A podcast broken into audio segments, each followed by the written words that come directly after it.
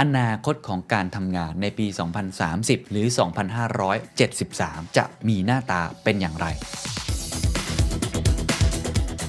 เราห้ามพูดว่ามันมีอนาคตเดียว มันอาจจะเกิดอนาคตได้หลากหลายรูปแบบ มีได้ 4 อนาคตครับ Get Out Human อันนี้มันหนังโลกแตกนะฮะ Monday Again Happy Work Happy Life ครับ และสุดท้ายครับ อันนี้อาจจะเป็นลักษณะ Advanced ที่สุดครับ เขาเรียกว่า This is the Standard Podcast. The Secret Sauce. Executive Espresso. สวัสดีครับ ผมเคนนักคริน และนี่คือ The Secret Sauce Executive Espresso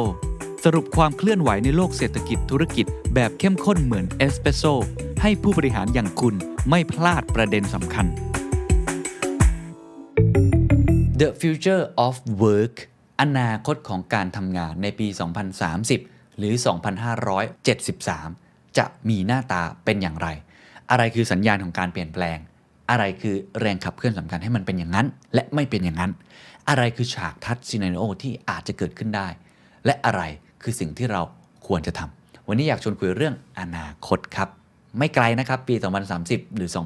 2573 อีก 9 ปีเท่านั้นเองกระพริบตาเดียวก็เปลี่ยนแปลงแล้วไปถึงจุดนั้นนะครับเลยอยากมองให้เห็นภาพเขาว่ามีอะไรที่เป็นไปได้ที่จะเกิดขึ้นบ้าง ในอนาคตเพื่อที่จะมาเตรียมตัวในปัจจุบัน บทบาทของแต่ละท่านจะเป็นอย่างไร และการวางแผนของแต่ละท่านจะต้องวางแผนด้วยปัจจัยอะไรบ้าง น่าจะเป็นประโยชน์นะครับ เพราะว่าสิ่งที่ผมเอามาเล่านี้ ผมอ้างอิงมาจากงานวิจัยนะครับที่ทำร่วมกันระหว่างสำนักงงานนวัตกรรมแห่งชาติก็คือ NIA ร่วมกับศูนย์วิจัยอนาคตศึกษา Future Tales Lab ภายใต้บริษัท Magnolia Quality Development Corporation จำกัดหรือว่า MQDC จริง ๆ เขาทำออกมา 6 อนาคตนะครับ การทำงาน การเรียนรู้ ความเพลิดเพลินอะไรต่างๆ วันนี้ขออนุญาตหยิบยกมาเรื่องแรกก่อน ก็คือเรื่องของการทำงาน เพราะคิดว่าใกล้ตัวที่สุด ถ้ามีโอกาสอื่นๆ เดี๋ยวจะเอาเรื่องอื่นๆ การเรียนรู้ การใช้ชีวิตอะไรต่างๆ มาเล่าให้ฟังอีกครั้ง แต่วันนี้ลองไปดูที่เรื่องแรกก่อนครับว่าอนาคตของการทำงานจะเป็นยังไงนะครับ เนื้อหาเนี่ยจะแบ่งออกมาเป็นประมาณ 4 หัวข้อด้วยกัน current situation สถานการณ์ปัจจุบันเป็นยังไง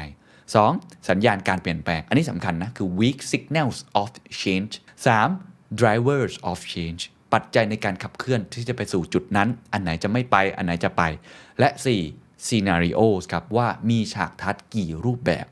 ตอนนี้น่าจะเป็นประโยชน์กับทุกท่านที่ต้องวางแผนตัวเอง ไม่ว่าจะเป็นการทำงาน การเรียนรู้องค์กรของตัวเอง ลูกหลานของท่านเอง ว่าอนาคตนั้นควรจะเดินหน้าไปทางไหน จะทำอย่างไร ให้เรามีอนาคตที่ดีมากยิ่งขึ้น หรือสำหรับผู้ที่กำหนดนโยบายด้วยนะครับ ไปเรื่องแรกก่อนครับ เรื่องของอนาคตของการทำงาน เขาเปิดด้วยเรื่องนี้ครับว่าสถานการณ์ในปัจจุบันนะครับต้องบอกว่ามีการเปลี่ยนแปลงอย่างรวดเร็ว เทคโนโลยี การเมือง เศรษฐกิจ สังคม รูปแบบของมนุษย์นะครับก็ต้องปรับตัวในด้านต่างๆ รวมถึงการทำงานด้วยนะครับ มีความท้าทาย มีโอกาสอะไรอีกมากมายนะครับ ข้อมูลจากสำนักงงานสถิติแห่งชาติปี 2563 ครับ ระบุไว้อย่างนี้ครับว่า ผู้ที่อยู่ในกำลังแรงงานในประเทศไทยนะครับ ปัจจุบันนี้ 38.21 ล้านคน จากประชากรทั้งหมดประมาณ 67-69 ล้านคนเนี่ยนะฮะ แบ่งออกเป็นอะไรบ้างครับ คือผู้มีงานทำ37.33 ล้านคน ผู้ว่างงาน 3.92 แสนคน และผู้รอฤดูกาลก็คือพวกภาคเกษตรอะไรต่างๆเนี่ยนะฮะ ประมาณ 4.9 แสนคน อันนี้อาจจะปรับเปลี่ยนได้พอมีโควิด -19 เข้ามา ประกอบไปด้วยผู้ทำงานในภาคบริการและการค้าที่โดนผลกระทบเยอะมากจากโควิด -19 นั่นเอง ประมาณ 17.5 ล้านคน อยู่ในภาคเกษตรกรรม 11.28 ล้านคน และภาคการผลิต 8.55 ล้านคน โดยผู้มีงานทำร้อยละ 84.3 ครับทำงานตั้งแต่ 35 ชั่วโมงขึ้นไปต่อสัปดาห์ ผู้ที่ทำงานน้อยกว่า 35 ชั่วโมงต่อสัปดาห์ มีร้อยละ 13.8 และผู้ที่ไม่ได้ทำงานในสัปดาห์แห่งการสำรวจ มีร้อยละ 1.9 งานวิจัยขององค์กรแรงงานระหว่างประเทศคาดการว่าใน 20 ปีข้างหน้า ตำแหน่งงานและการจ้างงานในไทยไม่ต่ำกว่าร้อยละ 44 หรือ 17 ล้านตำแหน่ง ย้ำอีกครั้งครับ ร้อยละ 44 เกือบครึ่งหนึ่ง 17 ล้านตำแหน่ง จะหายไปครับ เสี่ยงที่จะถูกแทนที่ด้วยหุ่นยนต์ครับ หรือระบบอัตโนมัติ โดยคนที่จะได้รับผลกระทบมากที่สุดฟังดีๆครับ แรงงานในภาคบริการ ภาคเกษตรกรรม และแรงงานทักษะต่ำ ถ้าคุณเป็นคนที่อยู่ใน 3 ปัจจัยนี้ ถ้าคุณมีบริษัทที่อยู่ใน 3 งานลักษณะแบบนี้ ภาคบริการ เกษตรกรรม และแรงงานทักษะต่ำคุณมีโอกาสที่จะถูกหุ่นยนต์แทนที่ครับ มากกว่า 17 ล้านตำแหน่ง รายงานของ IMD World Competitiveness Yearbook 2020 นะครับ ก็คือเรื่องของความสามารถในการแข่งขัน ได้จากอันดับความสามารถโดยรวมของประเทศไทยครับ ปี 2563 อยู่ที่อันดับที่ 40 ครับ จากทั้งหมด 63 ประเทศครับ ตอนแรกฟัง 40 ก็ดูโอเคอยู่ใช่ไหมครับ พอฟังว่าอยู่ 63 ก็คือต่ำกว่ามาตรฐานนั่นเอง พบดังนี้ครับว่าปัจจัยด้านความรู้หรือ knowledge ของประเทศนั้น อยู่ในอันดับ 43 ครับ ปัจจัยด้านเทคโนโลยีอยู่อันดับ 27 ครับ ส่วนปัจจัยด้านความพร้อมในอนาคตคือ future readiness ที่เราพูดกันนี่นะฮะ อยู่ในอันดับที่ 50 เลยครับ หากพิจารณาระดับการศึกษาของคนในประเทศ จะพบว่าแรงงานที่มีการศึกษาระดับต่ำกว่าประถมศึกษา หรือต่ำกว่านั้นจะมีอยู่ประมาณ 27 ล้านคน โอ้โห ไม่น้อยนะครับ คิดเป็นร้อยละเท่าไหร่รู้ไหมครับ ร้อยละ 48.5 ครับ และนี่แหละครับอาจจะเป็นกลุ่มที่ low skill labor ที่อาจจะโดนหุ่นยนต์แทนที่ได้ ในขณะที่แรงงานที่มีการศึกษาระดับมัธยมศึกษาตอนต้นหรือต่ำกว่า มีจำนวน 37 ล้านคนครับ คิดเป็นร้อยละ 66.35 ครับ ซึ่งการเปลี่ยนแปลงในอนาคต การสร้างความรู้ ทักษะในการทำงาน รวมถึงการพัฒนาเทคโนโลยี และมีความพร้อมในอนาคต เป็นปัจจัยสำคัญที่จะช่วยเพิ่ม competitiveness หรือความสามารถในการแข่งขันครับลองดูอีกมุมดูบ้างนะครับ หากพิจารณา การสำรวจความสุข อันนี้หลายคนเริ่มสนใจนะครับ work life balance เรื่องความสุขของคนทำงานในองค์กรครับ ปี 2561 นะครับ พบว่าคะแนนความสุขของคนทำงานในองค์กรระดับประเทศครับ มีค่าคะแนนเฉลี่ยอยู่ที่ 58.62 คะแนน ซึ่งตามเกณฑ์ของเครื่องมือ Happy No Meter จัดอยู่ในระดับ Happy หรือระดับความสุขตามเป้าหมาย ก็คือคะแนนต้องอยู่ประมาณ 50-74.99 คะแนน มิติที่มีความสุขที่สุดนะครับ คือมิติครอบครัวดี มิติที่มีค่าต่ำที่สุดครับ คือมิติใฝ่รู้ดี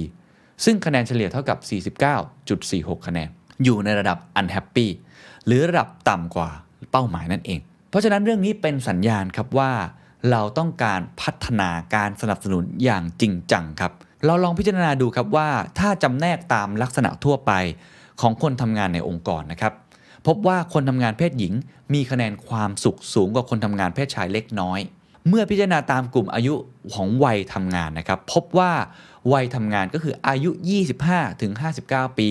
มีคะแนนความสุขสูงสุดครับรองลงมาคือวัยสูงอายุคือมากกว่า 60 ปีขึ้นไป และเยาวชนครับ 15 ถึง 24 ปี มีความสุขน้อยสุดเลยนะฮะอยู่ที่ประมาณ 56.06คะแนน ถ้าเราจำได้อีกรูปแบบครับสถานภาพดูสถานภาพบ้าง เขาบอกว่าลูกจ้างรัฐบาลมีคะแนนความสุขสูงกว่าลูกจ้างเอกชนนะครับรายงานยังพบอีกว่าภาคตะวันออกเฉียงเหนือครับมีคะแนนความสุขสูงสุดครับภาคเหนือรองลงมา ภาคใต้ ภาคกลาง ต่ำที่สุดกรุงเทพมหานครครับเพราะฉะนั้น การเปลี่ยนแปลงทั้งรูปแบบการทำงานและการใช้ชีวิตอ่านส่งผลให้แรงงานไทยนั้น มีระดับความสุขที่เปลี่ยนแปลงไป หากเขาไม่สามารถปรับตัวได้ในอนาคต นี่คือภาพรวมที่เอามาเล่าก่อน หัวข้อต่อมาครับ signals of change สัญญาณของการเปลี่ยนแปลงมีอะไรบ้าง อันแรกเขาบอกมันคือเรื่องของ artificial and robot co-workers เขาบอกว่าระบบอัตโนมัติและหุ่นยนต์กำลังเปลี่ยนแปลง รูปแบบการทำงานในปัจจุบัน เพิ่มคุณภาพให้กับงานในอนาคต หลายอาชีพจะสูญหายไปจำนวนงานของมนุษย์ที่สามารถทำงานได้อย่างสมบูรณ์นั้น จะแตกต่างจากปัจจุบันถึงร้อยละ 50 ถึง 70 ครับ ก็อย่างที่บอกร้อยละ 46 ของแรงงานไทยอาจจะถูกหุ่นยนต์แทนที่ เพราะฉะนั้นนี่คือความเปลี่ยนแปลงที่น่าสนใจ หลังจากนี้สิ่งที่เปลี่ยนแปลงไปครับ ถามว่ามนุษย์ไปอยู่ไหนไม่ได้อยู่ไหนครับเขาบอกว่าระบบอัตโนมัติ แรงงานมนุษย์ หรือหุ่นยนต์จะทำงานร่วมกันเขาถึงเรียกว่า co-workers บางคนอาจจะเคยได้ยินคำนี้ cobot คือเราจะต้องทำงานร่วมกับหุ่นยนต์ เพื่อก่อให้เกิดงานที่มีประสิทธิภาพนี่คือเทรนด์ที่ 1 สัญญาณที่2ครับคือเรื่อง AI in knowledge work ครับก็คือการทำงานที่ใช้ความรู้ เขาบอกว่า AI หรือ artificial intelligence ระบบทำงานแบบใช้ปัญญาประดิษฐ์เนี่ยจะเปลี่ยนแปลงการทำงานในสาขาและวิชาชีพ ด้านความรู้อย่างมาก ผมพูดไปแล้วว่าก่อนหน้านี้เราพูดกันเรื่องของ blue collar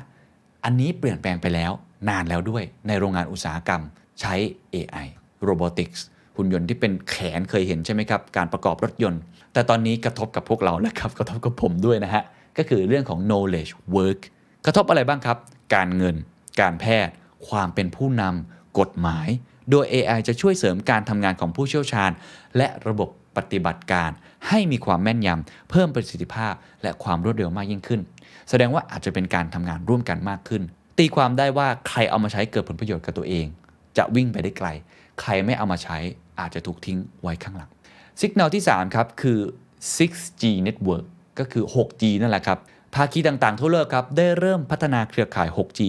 มีการคาดการณ์ครับว่าไอ้ 6G นี่นะครับจะมีความเร็วมากกว่า 5G เนี่ย8,000 เท่า 5G นี้มันเพิ่งเริ่มเข้ามาเองนะครับ ตอนนี้จะไป 6G แล้วฮะ ความเร็วของเครือข่าย 6G สามารถเปิดใช้งานแอปพลิเคชันเทคโนโลยีใหม่ ๆ และปฏิวัติวงการได้ทั้งหมด สามารถเร่งให้เกิดการพัฒนาปัญญาประดิษฐ์และการเรียนรู้ของเครื่อง ก็คือ Machine Learning ได้อย่างมีนัยสำคัญ ตอนนี้บางอย่างที่มันยังติดอยู่เพราะเทคโนโลยีเรื่องอินเทอร์เน็ตมันยังไม่เร็วขนาดนั้น ถูกไหมครับ เวลาเรา Zoom call กันทำ conference call กัน หรือเรื่อง AI อะไรต่างๆ ยังมีติดติดขัดขัดๆ อยู่บ้าง แต่ถ้ามี 6G เมื่อไหร่หลังจากนี้ Machine Learning เรื่องของปัญญาประดิษฐ์จะเติบโตอย่างมีนัยสำคัญ รวมทั้งการเปิดการใช้งาน interface อัจฉริยะ VR AR Metaverse จะเกิดขึ้นได้ง่ายขึ้น ถ้าเกิดเรามี 6G network 4 ครับ ethics of AI มีด้านบวกก็มีด้านลบครับ ความก้าวหน้าในเรื่องของปัญญาประดิษฐ์ทำให้เกิดคำถามเกี่ยวกับเทคโนโลยี และจริยธรรมรูปแบบใหม่ ที่ได้รับความสนใจเพิ่มขึ้น ในอนาคตครับจะเกิดการถกเถียงเรื่องประเด็นศีลธรรม และการออกกฎหมายที่เกี่ยวกับการพัฒนา และการใช้ AI จะพูดถึงมากในอนาคต ผมยกตัวอย่างเช่นทุกวันนี้ Google เรื่องของ Tesla เถียงกันแล้วครับว่า AI ในเรื่องของรถยนต์ อัจฉริยะ ที่เป็นเรื่องของ self driving car แบบนี้ครับขับรถอัตโนมัติเนี่ยถ้าเกิดว่าเจอคนอยู่ข้างหน้าเป็นผู้หญิง ด้านซ้ายมีเด็ก ด้านขวามีวัวอยู่ AI จะปรับให้รถคันนั้นชนใคร ถ้าเลี่ยงไม่ได้แล้ว ถกเถียงกันเยอะนะครับในมหาวิทยาลัยต่างๆ ใครเคยอ่านเรื่องเซเปียนก็จะรู้ครับว่าอาจจะเป็นอนาคตที่เราต้องถกเถียงกันมากขึ้น เพราะจริยธรรมหลังจากนี้ไม่ใช่มาจากพวกเรา แต่มาจากหุ่นยนต์สิกแนลต่อมาครับคือ exoskeletons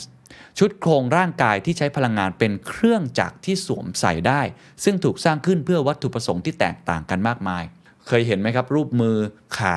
ที่ใส่เป็นเครื่องจักรเข้ามาคล้ายๆกับโรบอคอปอะครับอาจจะเก่าไปหน่อยโรบอคอปอาจจะดูเก่าแต่ว่าลองนึกภาพดูแล้วกันนะครับเขาบอกว่าวัตถุประสงค์แตกต่างกันมากมาย ตั้งแต่เรื่องการแพทย์อันนี้เราเห็นอยู่แล้วนะครับคนที่อาจจะมีความบกพร่องด้านร่างกาย ตรงนี้ช่วยเขาได้เยอะ อุตสาหกรรมและการทหารครับการใช้ชีวิตของผู้พิการและผู้สูงอายุ แม้การประดิษฐ์จะอยู่ในระหว่างการพัฒนา แต่อุปกรณ์นี้จะเพิ่มประสิทธิภาพอย่างมากสิก n a l ต่อมาครับ remote work อันนี้ผมไม่ต้องอธิบายเยอะครับ การทำงานของพวกเราหลังจากนี้ จะยืดหยุ่นมากขึ้น จะทำงาน work from anywhere ได้มากขึ้น ไม่จำเป็นต้องเข้าสำนักงาน เพราะฉะนั้นหลาย ๆ อาชีพจะเปลี่ยนแปลงไป แต่ไม่ใช่ทุกอาชีพจะทำงานจากระยะไกลได้ ก็ต้องยืดหยุ่นกันไป ต่อมาครับคือเรื่อง flexible working hours คือเมื่อกี้เราพูดเรื่อง remote work การทำงานต่าง ๆ หลังจากนี้ชั่วโมงการทำงานจะเปลี่ยนครับเรามีเรื่องของการทำงานแบบเข้างาน 8 โมง ออก 5 โมงเย็นจะเปลี่ยนแปลงไป การทำงานจะยืดหยุ่นมากขึ้น ช่วยพนักงานสามารถเริ่มต้นการทำงาน สิ้นสุดการทำงานได้ตามต้องการเลือกวันทำงานได้ สามารถทำให้พนักงานนั้นเข้าเร็วกว่ากำหนดก็ได้ ออกช้ากว่ากำหนดก็ได้ จัดตารางเวลาดีไซน์ด้วยตัวเอง ให้สามารถตัวเองทำงานได้สำเร็จมากขึ้น เพราะฉะนั้นนายจ้างก็สามารถที่จะเลือกรับพนักงานได้หลากหลายสาขามากขึ้น หลากหลายความต้องการมากขึ้น องค์กรก็ต้องปรับตัวตามไปเรื่องนี้นะครับท่านต่อมาครับ valuing free time อันนี้พูดเรื่อง คุณค่าของเวลาที่ว่างนะครับการให้คุณค่ากับเวลาว่างมากขึ้น มากกว่าแค่เรื่องการเติบโตในสายอาชีพอย่างรวดเร็ว จะเป็นอีกเรื่องหนึ่งที่พูดเยอะ work life balance หรือการเพิ่มเงินเดือนทำให้พนักงานมีการเลือกวิถีชีวิตการทำงาน และการดำเนินชีวิตประเภทต่างๆ เพื่อสร้างสมดุลครับระหว่างการทำงานและชีวิตที่ดีขึ้น องค์กรที่ต้องการได้รับฐานพนักงานที่มีแรงบันดาลใจใหม่ และมุ่งมั่น จำเป็นที่จะต้องลงทุนในเรื่องนี้ครับ คือเรื่องของความยืดหยุ่น ไม่งั้นอาจจะเกิดสิ่งที่เรียกว่า the great resignation เอง เป็นอีกสัญญาณหนึ่งที่น่าสนใจสัญญาณต่อมาครับ young retires หัวข้อนี้น่าสนใจครับ Gen Z นะครับ รุ่นใหม่ๆ คนรุ่นใหม่จำนวนมากตั้งเป้าที่จะเกษียณตั้งแต่อายุยังน้อย แทนที่จะประกอบอาชีพให้ประสบความสำเร็จอยู่กับบริษัทไหน ยาวๆ 30-50 ปี พวกเขาพยายามสะสมเงินออม ลงทุนด้วยนะครับ ให้ได้ เพื่อจะมีอิสระภาพทางการเงิน ตลอดชีวิตงาน เพราะฉะนั้นการจ้างงานในมุมมองของเขา ไม่ใช่ส่วนสำคัญที่สุดของชีวิต และไม่ถือว่าการสะสมความมั่งคั่งอย่างต่อเนื่อง หรือการปรับปรุงทรัพย์สินทางวัตถุนั้น จะเป็นปัจจัยหลักของความสุข คนไม่ได้สนใจว่าจะต้องมีของรวยๆ มีรถหรูๆ บ้านใหญ่ๆ ตลอดเวลา คนไม่ได้สนใจว่าทรัพย์สินเราต้องมีอะไรบ้าง แต่คนสนใจว่าความสุข ของเราคืออะไร สิ่งเหล่านี้อาจจะเป็นปัจจัยหนึ่ง แต่ไม่ใช่ทั้งหมดเหมือนแต่ก่อน ดัชนีชี้วัดความสำเร็จในยุคนี้อาจจะเป็นเรื่องของ experience อาจจะเป็นเรื่องของ health เคยได้ยินใช่ไหมครับ health is the new wealth หลังจากนี้อาจจะมีปัจจัยเหล่านี้มากขึ้นครับหัวข้อต่อมา reskill and upskill ครับ เมื่อเทคโนโลยีและโลกดิจิทัลเปลี่ยนแปลงไปทำให้อาชีพต่างๆ ต้องปรับตัว องค์กรส่วนใหญ่ครับจะต้องมีนโยบายฝึกอบรมเพื่อเพิ่มทักษะที่จำเป็นต่ออนาคต ให้พนักงานนั้นสามารถจะอยู่รอดได้ ในโลกการทำงานที่มีหุ่นยนต์เข้ามาแทนที่มากยิ่งขึ้น ยังมีอีก5 signal ครับที่อยากจะชวนคุยต่อครับ ต่อมาคือเรื่อง STEM career หลายคนเคยได้ยินคำว่า STEM อยู่แล้วใช่ไหมครับ Science เทคโนโลยี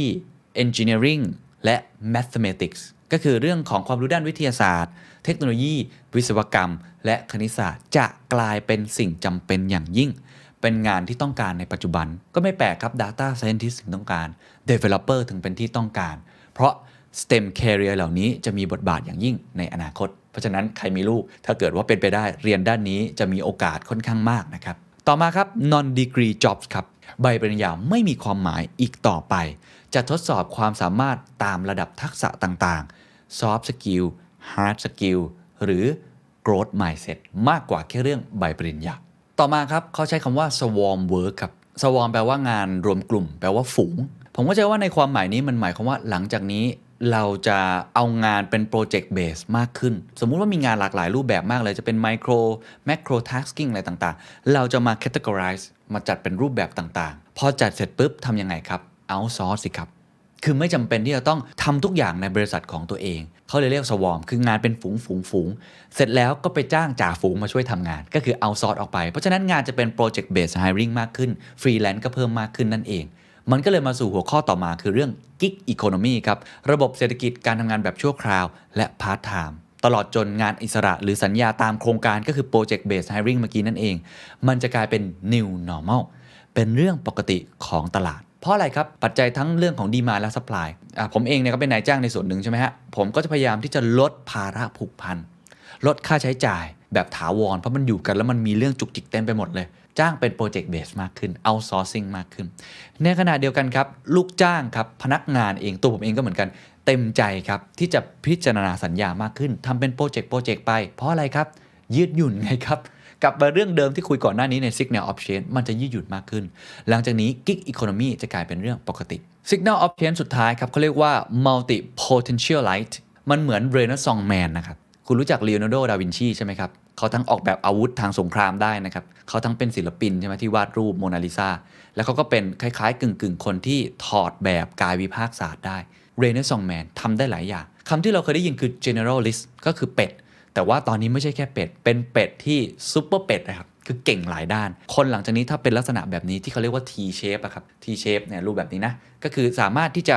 generalist ได้ soft skill ดี และ expert ได้ในด้านหนึ่งคือ I shape มันจะเป็นรูปตัว I รวมออกมามีหัวอยู่ข้างบนเป็น T shape คนเหล่านี้จะเป็นที่ต้องการมากขึ้น และคนเหล่านี้จะมีศักยภาพเรียกเงินเดือนได้สูงมาก มีทั้งในแง่ของปัญญาก็คือ IQ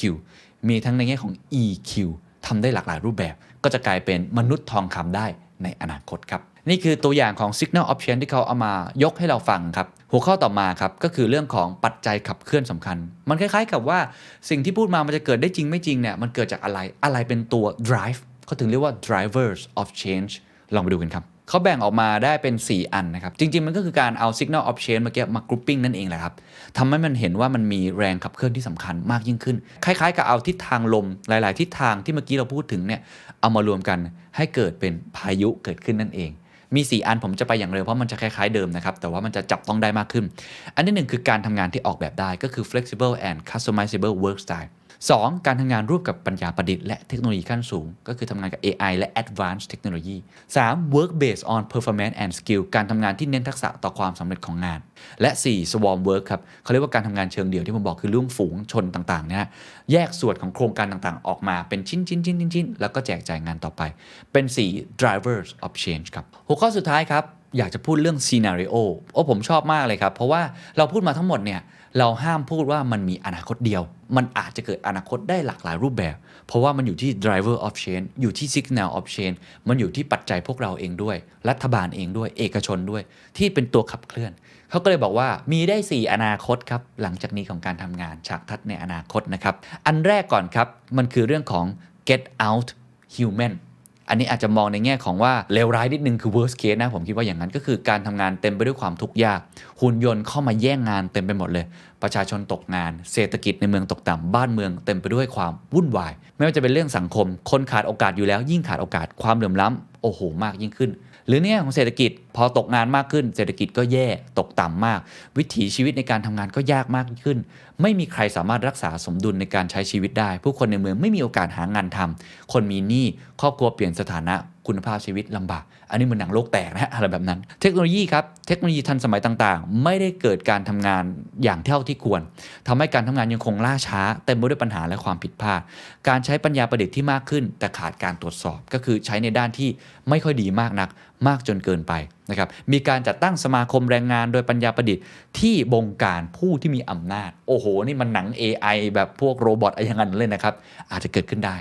และ value ครับ ผู้คนมองเรื่องการทำงานเป็นเรื่องแค่มีชีวิตรอดไปวันๆครับ ไม่ได้มองว่ามันคือคุณค่า ไม่ได้มองว่ามันคือเรื่องของการที่ทำให้เราสร้าง value ให้กับสังคมอะไรแบบนั้น ค่านิยมวัฒนธรรมในการทำงาน มันก็จะสูญสิ้นไป เคสที่ 2 ครับ เขาใช้คำว่า Monday again ผู้คนทำงานประจำด้วยความจำเป็นในการหาเลี้ยงชีพให้กับตนเองและครอบครัว ยังคงเกิดความเหลื่อมล้ำในสังคม ทั้งโอกาสในการพัฒนาทักษะ การพัฒนาประสิทธิภาพในการทำงาน และการขยายธุรกิจ ก็คือ Blue Monday ยังคงเกิดขึ้น วันจันทร์อีกแล้วหรือไม่อยากทำงาน ยังมีลักษณะแบบนั้น แม้ว่าจะมีหุ่นยนต์มาช่วย คือ Society ก็คือการทำงานยังมีความยืดหยุ่น แต่ว่าไม่ได้มาก คือไม่ได้ใช้เรื่องของหุ่นยนต์อย่างเต็มที่ หรือเอามาใช้เนี่ยยังคงผิดอยู่องค์กรส่วนใหญ่ยังมีความเข้มงวด ในการวัดผล มีเรื่องของระยะเวลาการทำงานอะไรต่างๆ ที่ยังใช้แบบเดิมอยู่ แรงงานทักษะต่ำมีการถูกแทนที่ด้วยเครื่องจักร ผู้คนไม่ได้ถูกการพัฒนากันเกิดขึ้น อันนี้ก็จะเป็นสิ่งที่ทำให้สังคมนั้นเกิดความเหลื่อมล้ำกัน เศรษฐกิจก็จะคล้ายๆ กับเคสแรก แต่อาจจะเบาบางกว่ารายได้น้อยก็ยังน้อยอยู่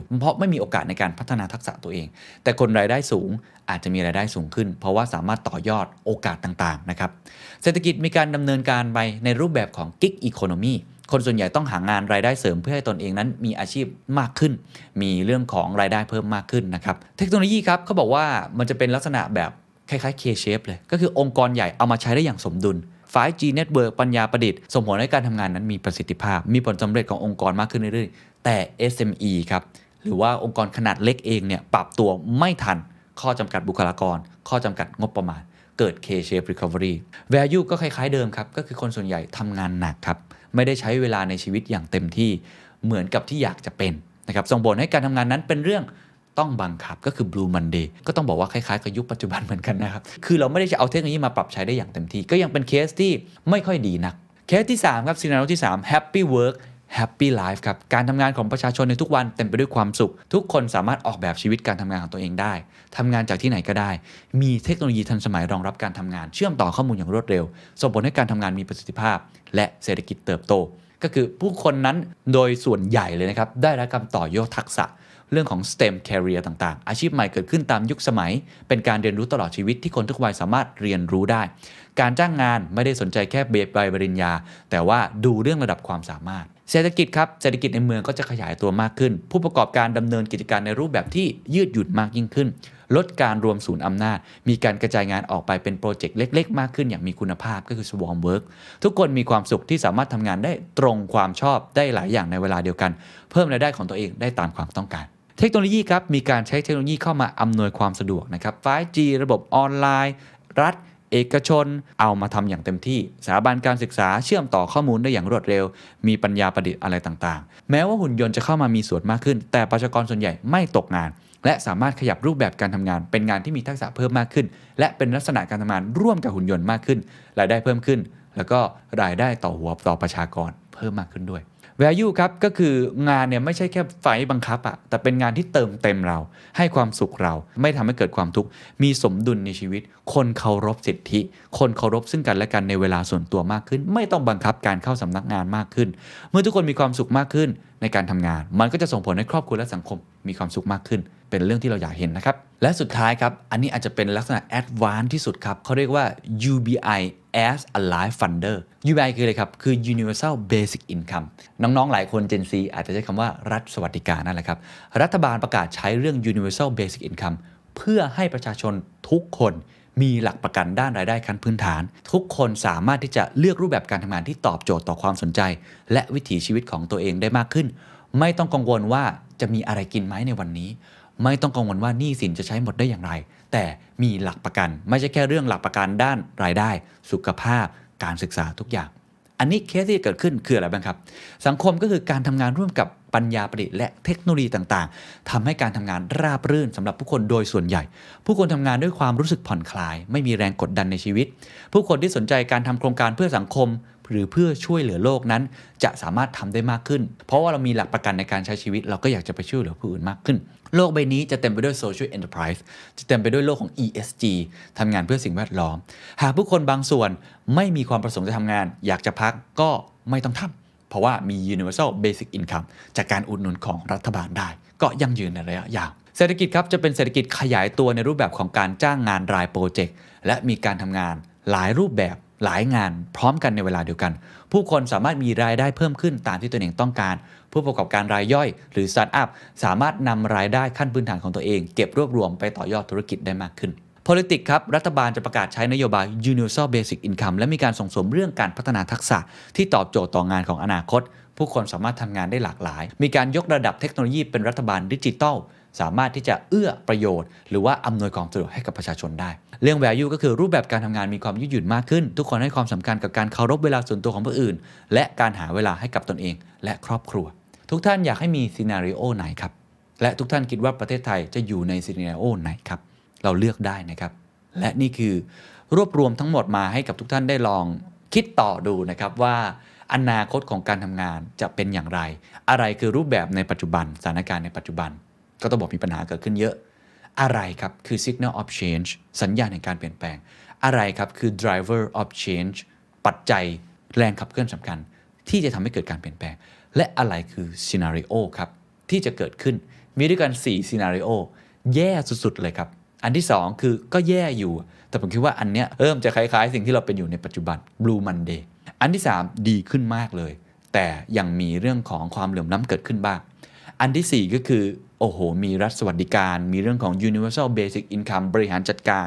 เรื่องของภาษีเอามาใช้เกิดผลประโยชน์สูงสุด การทำงานทุกคนไม่ได้ทำงานแค่เพื่อทำงานไปวันๆทำงานเพื่อได้รายได้อย่างเดียว แต่สามารถมีโอกาสในการเลือกมี choice สามารถมีโอกาสครับที่จะเลือกทำงานเพื่อคนอื่นได้ด้วย และไม่ต้องห่วงกับชีวิต ความปลอดภัยขั้นพื้นฐานก็คือทฤษฎีสามเหลี่ยมมัชโลนั่นแหละครับ ขั้นล่างสุดสามารถที่จะออกแบบชีวิตตัวเองได้ ผมคิดว่านี่คือซีนารีโอที่น่าสนใจนะครับว่าอนาคตจะเป็นอย่างไร อย่างที่ผมกล่าวไปเมื่อกี้ครับว่า